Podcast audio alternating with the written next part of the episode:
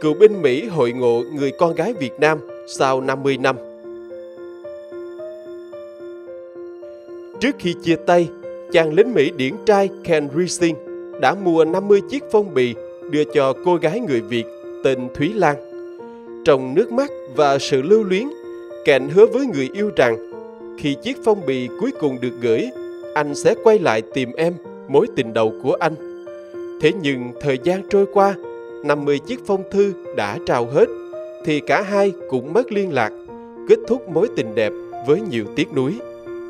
50 năm sau, chàng lính Mỹ năm nào nay đã là một ông lão trên 70 tuổi. Ông đã từng kết hôn nhưng không có con cái, hiện chỉ sống độc thân cùng với chú mèo nhỏ ở tiểu bang Ohio. Trong những năm cuối đời, ông không ngừng nhớ da diết về mối tình đầu của mình với người con gái Việt. Nhớ lại năm 1966, ông Ken đã nhập ngũ khi mới 20 tuổi. Hai năm sau đó, khi cuộc chiến tranh ở Việt Nam bước vào giai đoạn khốc liệt nhất, Ken được đưa sang làm việc ở Trung tâm Dịch vụ Dữ liệu của quân đội Mỹ, đóng tại căn cứ Long Bình, Biên Hòa, tỉnh Đồng Nai. Thời điểm ấy, mỗi tối buồn tẻ, Ken lại ghé quán bar EM Club, một mình nhấp vài ngụm bia.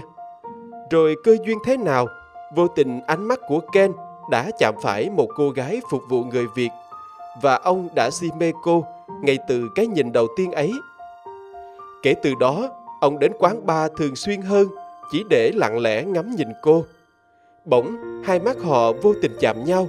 Cô bẽn lẽn, mỉm cười với ông. Và hôm ấy cũng là lần đầu họ trò chuyện. Cứ cuối tuần, sau khi cô đi nhà thờ về, ông lại cùng cô hẹn hò ở gần doanh trại. Cho đến một ngày, Ken nhận lệnh rút quân. Những ngày sau đó, cả hai như có một khoảng cách vô hình. Họ dần ít nói chuyện với nhau hơn sau nhiều lần suy nghĩ, cuối cùng Ken đưa ra quyết định. Ông hỏi Lan có muốn rời Việt Nam theo ông đến Mỹ không? Đó gần như là một lời cầu hôn của ông dành cho cô, nhưng Lan đã không đồng ý. Mặc dù rất yêu ông, nhưng cô là đứa con đầu của gia đình. Cô không thể bỏ tất cả để theo ông đến một đất nước xa xôi được. Ken đã tôn trọng cô và một mình ra đi. Một ngày trước cuộc gặp cuối cùng, Ken đã mua tập bì thư rồi đánh số từ 1 đến 50 với lời ước hẹn. Khi lá thư cuối cùng được gửi đi, anh đang trên đường trở về tìm em. Thế rồi, chưa đến một năm, 50 lá thư cũng hết, còn ông vẫn chưa thấy về. Ông nhiều lần tìm cách trở về Việt Nam mà không thành.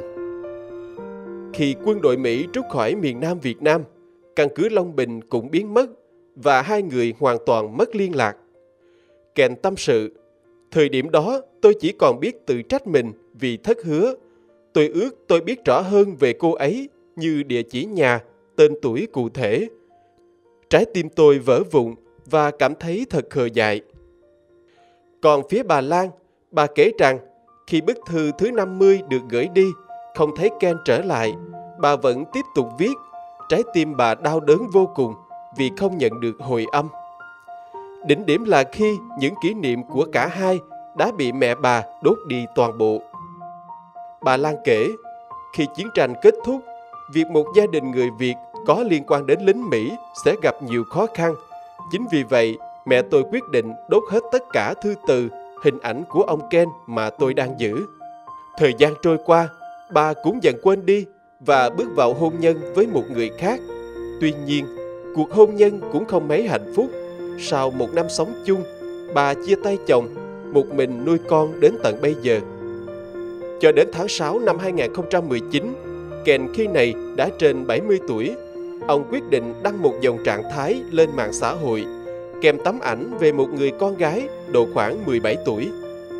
Xin chào, tôi là Ken Rising, cựu binh Mỹ, từng đóng quân tại căn cứ Long Bình, Biên Hòa năm 1969 Tại đây, tôi đã quen và yêu một cô gái tên Thúy Lan. Khi đó cô ấy làm việc tại EM Club trong căn cứ Long Bình. Cô ấy giờ có lẽ khoảng 70 tuổi. Tôi chưa bao giờ ngừng nghĩ về cô ấy. Tôi đã hứa với cô ấy sẽ quay trở lại, nhưng vì nhiều lý do tôi đã không thể. Tôi muốn tìm lại cô gái ấy, người luôn hiện hữu trong trái tim tôi, chỉ để biết rằng cô ấy có còn sống và hạnh phúc, và tôi sẽ không xen vào cuộc sống của cô ấy. Ông đã không hy vọng gì nhiều về việc có thể gặp lại mối tình đầu. Thế nhưng, kỳ tích đã xảy ra. Những dòng chia sẻ của ông đã nhanh chóng lan rộng trên mạng xã hội và cư dân mạng đã giúp ông tìm được bà Lan. Qua nhiều biến cố, bà Lan hiện sinh sống tại phường Thanh Bình, thành phố Biên Hòa, tỉnh Đồng Nai, mưu sinh bằng nghề bán cháo. Ở cách xa nửa vòng trái đất, họ cứ ngỡ cả đời này sẽ không bao giờ gặp lại nhau. Nhưng giờ đây, họ đã có thể hẹn nhau ở giữa phi trường Tân Sơn Nhất. Lần đầu sau 50 năm xa cách, bà Lan mặc một chiếc áo dài màu xanh mà ông thích nhất.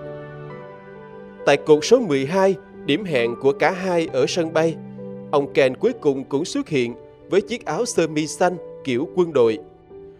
Không giấu nổi sự xúc động, cả hai ôm chầm lấy nhau, bà khóc và ông cũng khóc.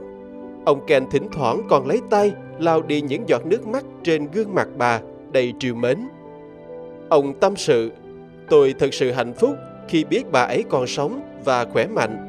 Trước lúc gặp nhau, tôi nhắn nhủ mong muốn bà ấy mặc bộ áo dài truyền thống của Việt Nam và tôi khó có thể quên được giây phút xuống sân bay và nhìn thấy bà Lan trong tà áo dài. Qua 50 năm, chỉ có mái tóc của bà ấy ngắn hơn, còn khuôn mặt và nụ cười vẫn vậy, vẫn như một cô thiếu nữ tuổi 16 mà tôi từng gặp. Từ ngày ông Ken về Việt Nam, quán cháo của bà Lan vui hơn hẳn. Những người đi qua đều nhìn thấy hình ảnh một người đàn ông lớn tuổi, ngoại quốc, đầu đội nón lá Việt Nam bưng cháo cho khách. Lúc ít khách, lại thấy họ ngồi nói chuyện cùng nhau. Bà cười rất nhiều, thỉnh thoảng lại dành cho nhau những cái nắm tay thật chặt. Thế nhưng ông Ken chỉ về Việt Nam tròn 14 ngày và sẽ rời đi. Một lần nữa, ông Ken đã hỏi bà có muốn đi cùng ông đến Mỹ. Mặc dù cả hai đã lớn tuổi, nhưng ông vẫn muốn được kết hôn cùng bà. Thực hiện lời hứa 50 năm trước vẫn chưa trọn vẹn. Con cái và họ hàng đều rất ủng hộ cả hai đến với nhau. Nhưng bà Lan cho rằng bà vẫn cần có thời gian để suy nghĩ bởi bà chỉ mới gặp lại ông, vẫn còn nhiều điều bà chưa biết về ông. Nhân duyên thật kỳ diệu, con số 50 như một lời tuyên đoán trước cho mối tình của họ. 50 lá thư gửi hết cũng là lúc họ lạc mất nhau, nhưng 50 năm sau họ lại tìm thấy nhau.